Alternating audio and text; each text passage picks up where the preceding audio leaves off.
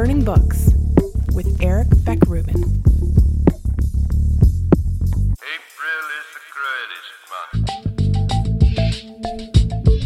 month. Hello, and welcome to episode 15 of the Burning Books podcast, where we discuss, celebrate, and explore great books, very good books, books in which there's something to appreciate or admire, as well as books that are the opposite of all those things. I'm Eric Beck Rubin. Today, we're going to look at a book that I was so excited about that I read it shortly after buying it, as opposed to buying it as though I needed to have it at that exact moment, then stowing it into a pile marked, If I Live to 3,000 Years Old. And I'm not going to lie, the fact that the book was a sharply designed box set of two paperbacks, that didn't hurt either. They say don't judge a book by its cover because that's what we're going to do anyways. And so long as it's a good book, who the hell cares? The book we're looking at today is a true novel. The author is Minae Mizumura, and I can safely say it's a good book. It was published in Japanese in 2002 and brought out in English in a 2013 translation by Juliet Carpenter. Konnichiwa, and let's start the show.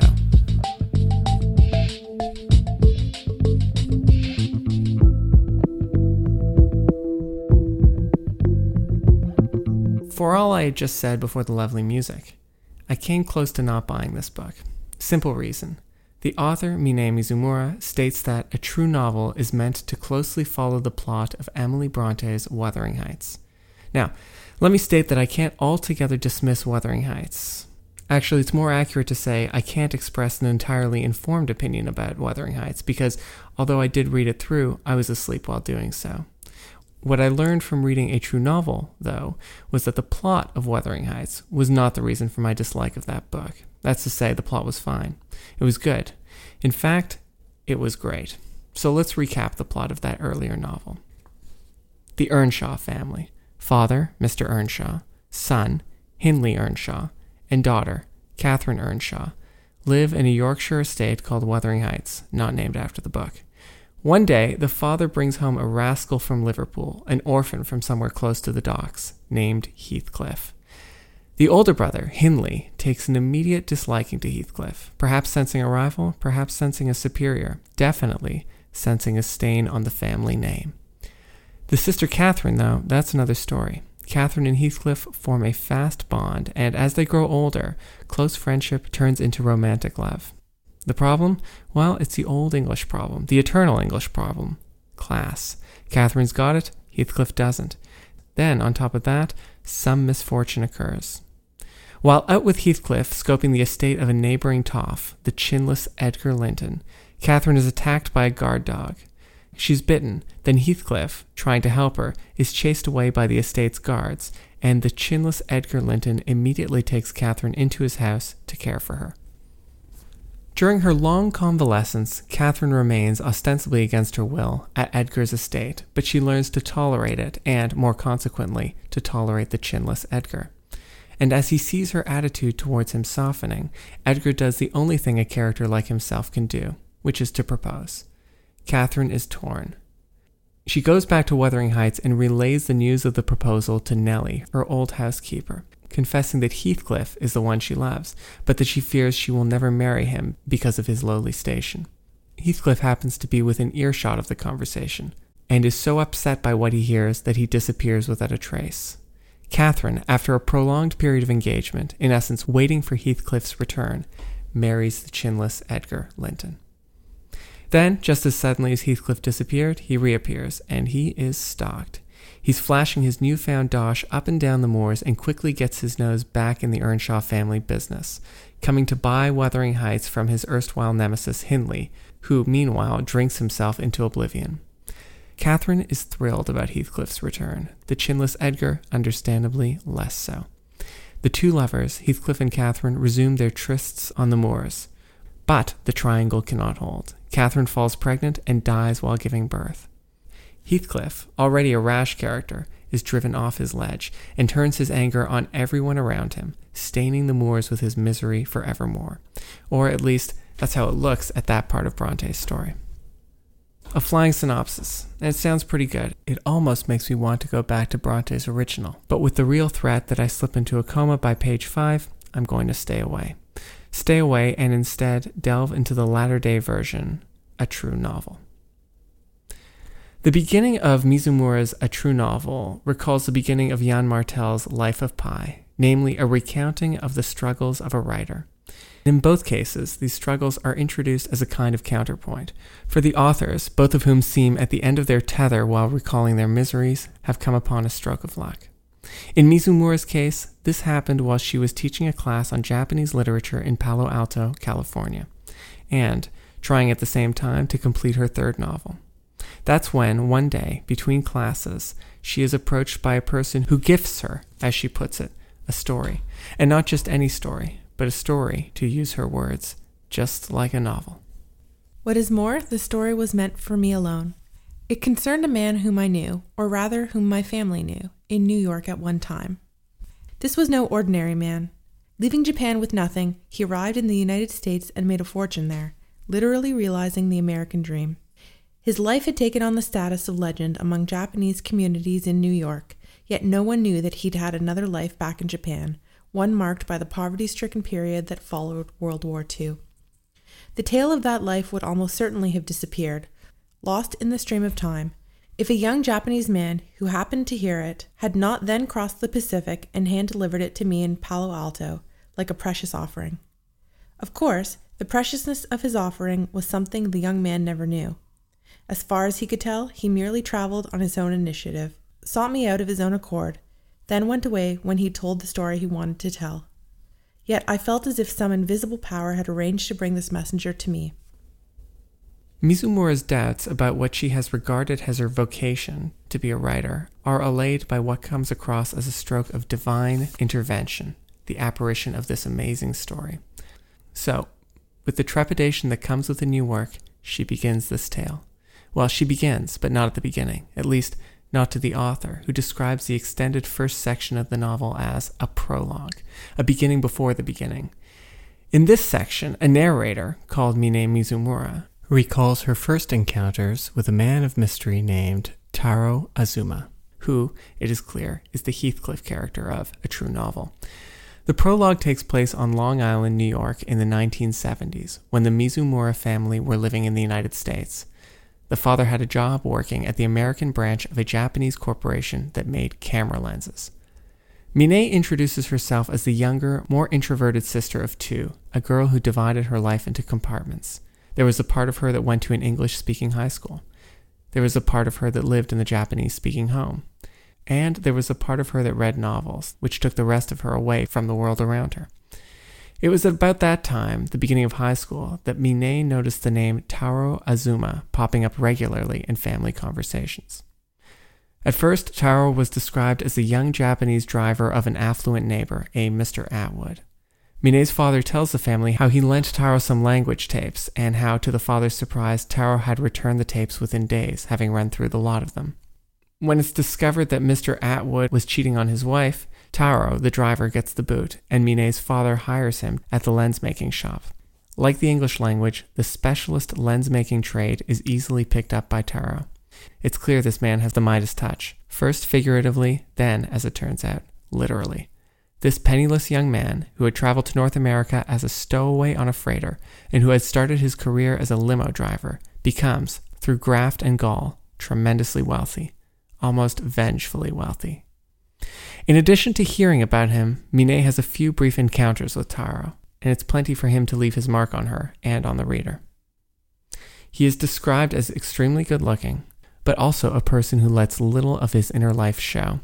Where his coworkers drink, he doesn't. When other men dance with their girls, he refuses. Minae treats Taro's refusals and abstentions as gaps, opportunities for her to enter his world through her imagination. Where, as a chauffeur, did he sleep? What is the root of his abstinence from alcohol, as well as his seeming abstinence from life? What kinds of girls did he date? Minae offers herself answers that she has picked up from the books she's read. Fiction is her way of filling in the blanks, of telling the story of Taro Azuma. As such, the life of this mysterious young man was, to Minae, fiction from the start. It was always the material of a novel that, as the author writes in the prologue, seemed to be a lifetime in the making. In addition to the life as fiction motif of this novel, there are other clues in the prologue about the content of the upcoming story. One is a recurring concern with class, another with authenticity. What, this displaced young woman asks, makes for a real American or a real Japanese? And yet another concern is adultery and lewd behavior. The prologue setting, Long Island, reappears later in the book, recalled as the home of the great Gatsby, a character who remakes himself through wealth and whose story also nicely links the matters of class, authenticity, and extramarital activities. And while all this might sound overdetermined, the author's light touch allows her to lay this intricate pattern on top of the story with admirable ease. Tact is one of Mizumura's greatest assets as a writer. This is evident in one of the stranger transitions of the novel, when, at the end of the prologue, Mizumura puts aside the story of her life in Long Island, or at least the life of the character named Minae Mizumura in Long Island, to directly address the reader about the strange title of her book, a true novel, which, in Japanese, has particular connotations. The term true novel once played a crucial role in the development of modern Japanese literature. The period when Japan opened its doors to the West, beginning in 1868, coincided with what might be called the golden era of the Western novel. It also coincided with a period when an evolutionary theory of civilization, one which included the idea that art evolves toward higher forms, prevailed with passionate conviction in the West and spread to the rest of the world. It was inevitable that Japanese novelists would also be moved by a desire to reproduce what they perceived to be the most highly evolved form of literature.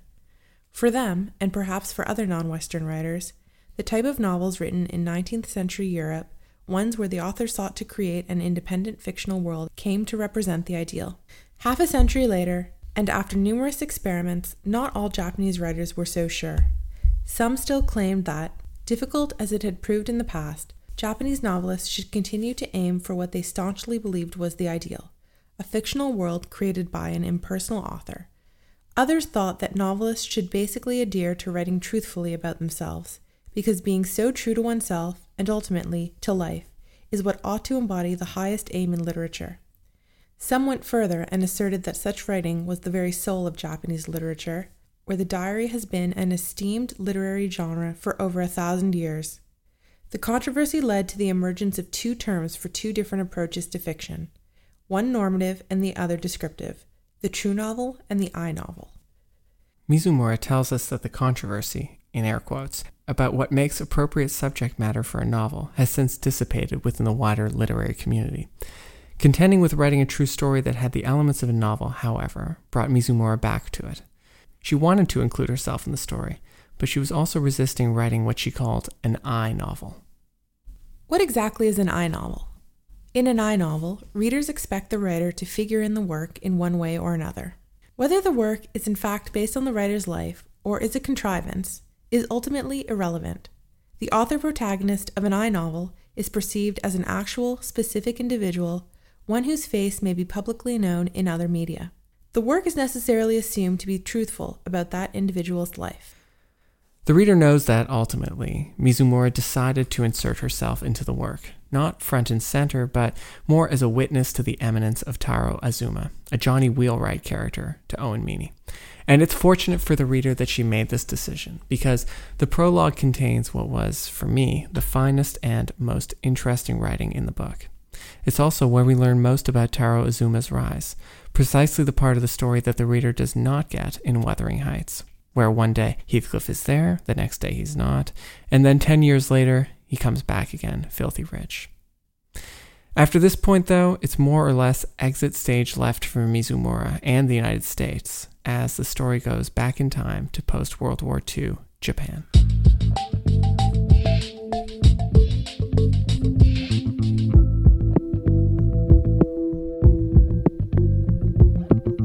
When the story starts in earnest, after the 166 page prologue, it is relayed in third person from the perspective of the young man who, many pages before, approached Mizumura in Palo Alto with the story of Taro Azuma. The young man's name is Yusuke, and in his section of the novel, he explains how he got to meet Taro Azuma. It was the previous summer, and Yusuke was at a friend's cottage in a village called Karuizawa in the mountainous Nagano region of Japan. Yusuke had been out for the day on his own, and while riding his friend's bicycle back to the village in the evening, he took a spill off the road and landed outside a dilapidated cottage in the middle of the woods. Almost immediately, a light is switched on inside the cottage, and Yusuke sees an older woman emerge onto the porch. Yusuke, disoriented and bleeding from the fall, approaches the older woman to apologize for crashing into the hedge, of course, and to ask for directions. The woman, Fumiko, more or less ignores Yusuke's questions and ushers him into the house to clean his cuts. After recovering, Yusuke notices the handlebars and wheels of his bicycle were damaged in the crash and that he is probably stuck where he is. Being stuck, he takes a closer look at his surroundings.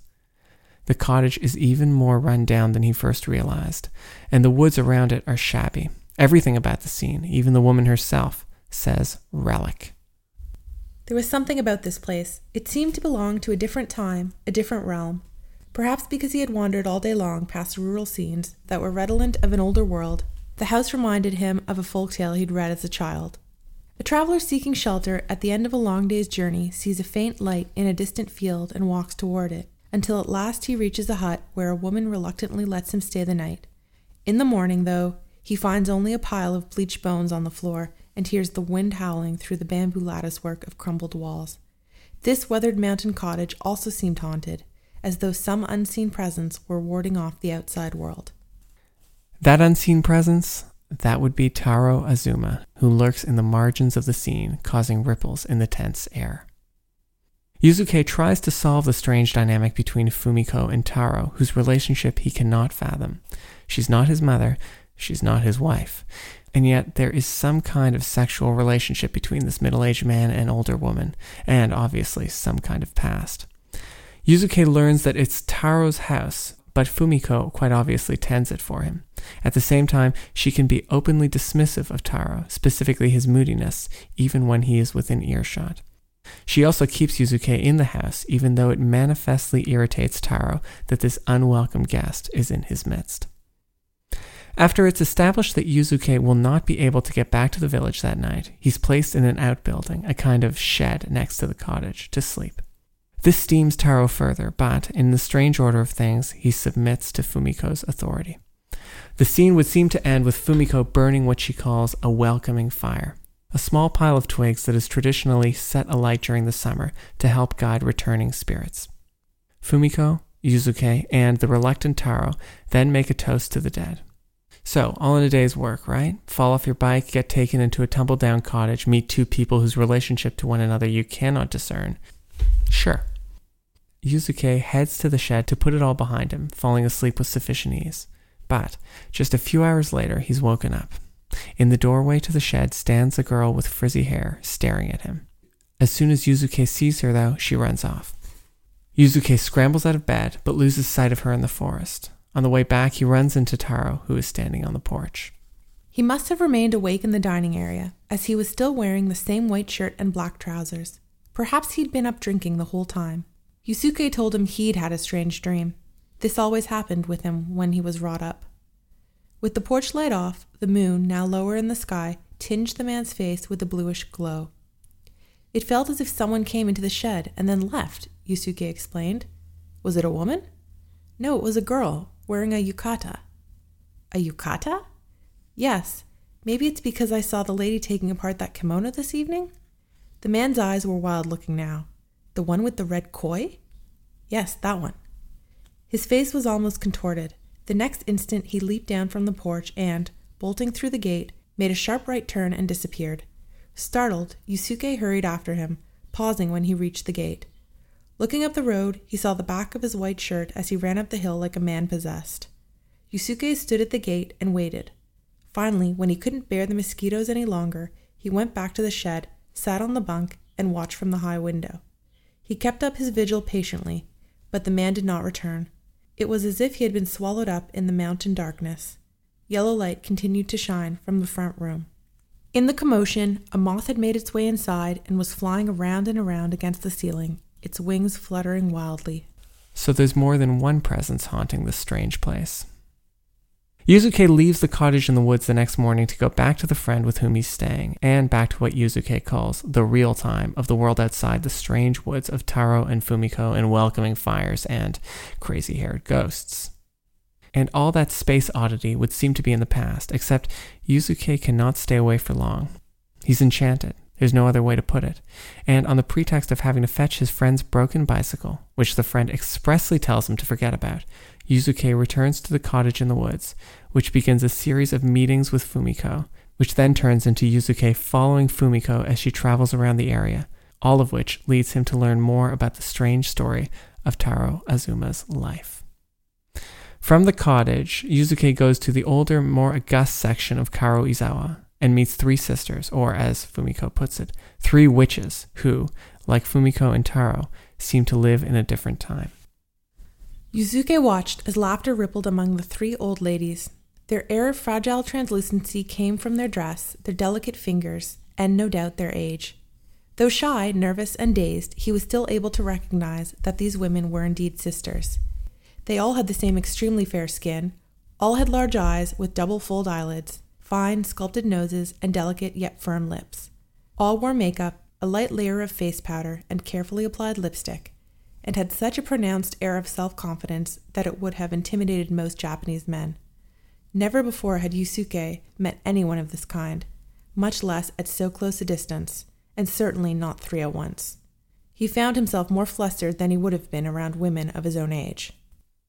And just as Yusuke entangles himself in the affairs of the cottage, he gets wrapped up in the affairs of the three sisters, who invite him back to their grand house. At first, he's reluctant, but when Fumiko says that she'll be there, he does return. As the novel moves locations from the cottage in the woods to the house in Karuizawa, the role of the narrator is taken up by a new character. Remember, we started with Mizumura, then we went to Yusuke, and now it's Fumiko who tells the story. Where Yusuke had given the reader the sense of a dissolute Taro in the present, Fumiko gives us a sense of how Taro was in the past, and how he came to be connected with the three witches, as well as the crazy haired spirit who came to visit in the cottage the other night. In short, in very short, seeing as I'm compressing about 200 pages, Fumiko was a housekeeper to one of the three sisters. In the house where Fumiko had worked, there was husband, wife, two daughters, and a grandmother. But there was another house on the property, which was rented out for extra income to the family servant, Roku. Into this house one day came a motley crew of Roku's relatives, not the name of a band. These relatives were Japanese people who were said to have lived in Manchuria until well past the end of the war, awaiting repatriation in Japan. Since arriving, though, they had not been able to find their footing. More than a decade had passed since the war ended. The post war period is behind us, was the year's slogan, and indeed the raw and painful memories of the old days immediately after the war had mostly faded. But on that day, on Roku's doorstep, they all came back like returning ghosts. Roku's nephew and his wife were each carrying large bundles in both hands and had filthy loads wrapped in ropes that crisscrossed their chests and shoulders. Roku had told us that the nephew was in his 30s, but to me he looked over 50. They had three boys with them, all of whom had the same grimy cloth and rope things weighing down their shoulders. The older two appeared to be of middle school age, while the youngest was still quite small. All three of them had reddish brown hair, a clear sign of malnourishment. The youngest stood apart from the rest, as though to show he wasn't one of them. They were all hollow eyed from hunger, but his eyes had a hollowness beyond hunger, a blankness, like a pair of glass beads. That little one was Taro. Taro is a runt and is treated as such by his own family. The reason soon becomes clear. He's not one of their own. He's a half breed, the child of a relative who is said to have been impregnated by a Chinese bandit. And on top of that, he's an orphan. So while his own, admittedly not immediate family, treat Taro brutally, there are two people in the main house who take to him quite quickly the grandmother and the younger of the two daughters, Yoko. Yoko and Taro are the same age. Like Taro, Yoko is a younger sibling, and, like Taro too, Yoko is ill favored by her parents, in particular her mother, who makes her preference for the elder daughter plain to all. What happens is that Taro is adopted, on the sly, by the grandmother. She arranges that he goes to school, where he quickly rises to the top of the class. The girl's parents tolerate Taro's presence in their house, assuming it's their daughter helping him acclimate to school when it's the other way around. And during the summer, when the family go to Karuizawa, they bring Taro along, although they treat him like a houseboy and make him sleep in the shed of a cottage in the woods, the place where Yusuke will later spend the night. Despite these degradations, Taro's devotion to Yoko is steadfast. And because her family doesn't pay much attention to her, she is free to be with Taro as much as she pleases. A profound but asymmetrical love is built on this mutual devotion. Fumiko, watching it all from afar, predicts disaster. A love that would cause Taro to, in her words, wander ever after between bliss and pain.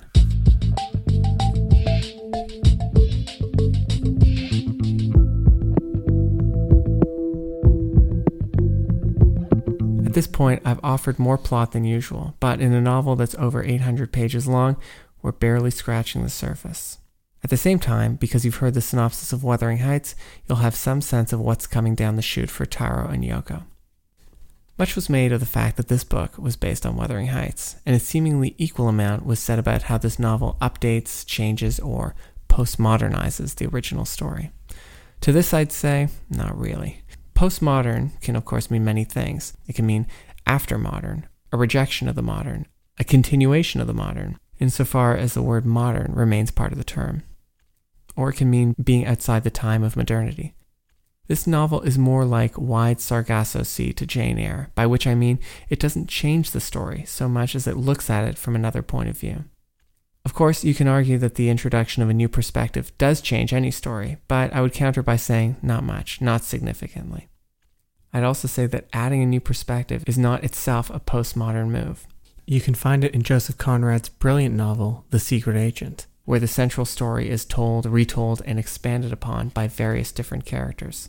That novel was published in 1907.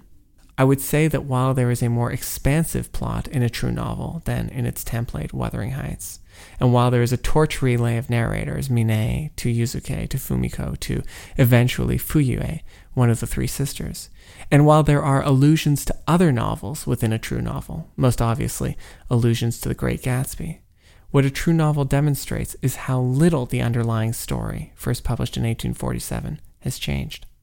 Transposing the story of class and, to a lesser but still important extent, race from mid 19th century England to mid 20th century Japan connects rather than distances Wuthering Heights and a true novel. When I read this book, I didn't see differences. I saw similarities, even universalities.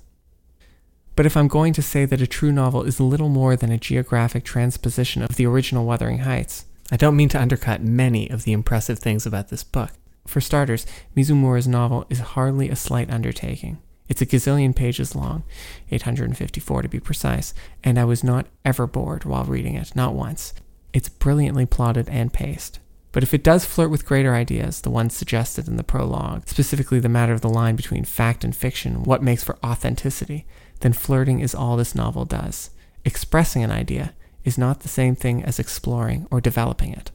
If meta is what you're after, this is not the book for you. If what you want is a good story well told, a 19th century novel in the 21st, then here you go. Listeners of the podcast know it's been a while since I read fiction that I thoroughly enjoyed, and I thoroughly enjoyed reading a true novel. Thank you for listening. Next up will be a review of The Devil, a short, in relative terms, story by Tolstoy, who has single handedly ended my many years of self imposed exile from Russian literature. In the meantime, some of you will have noticed that Burning Books recently joined the Litopia network of podcasts, where we're going to be better able to carry on a conversation about books under review and books in general. The address is litopia.com, spelled like it sounds. From there, you can follow the links to Burning Books, where you can find a button to email the show. There's also, of course, Twitter, where I look forward to your comments, nasty and nice, at Burning Books Pod. My thanks to Hakan Ozgan for the music.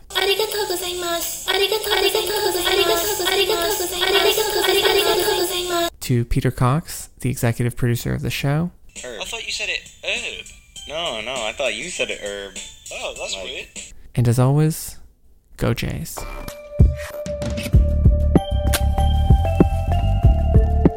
Burning Books is brought to you by Litopia. Executive producer Peter Cox. Explore all our shows at litopia.com.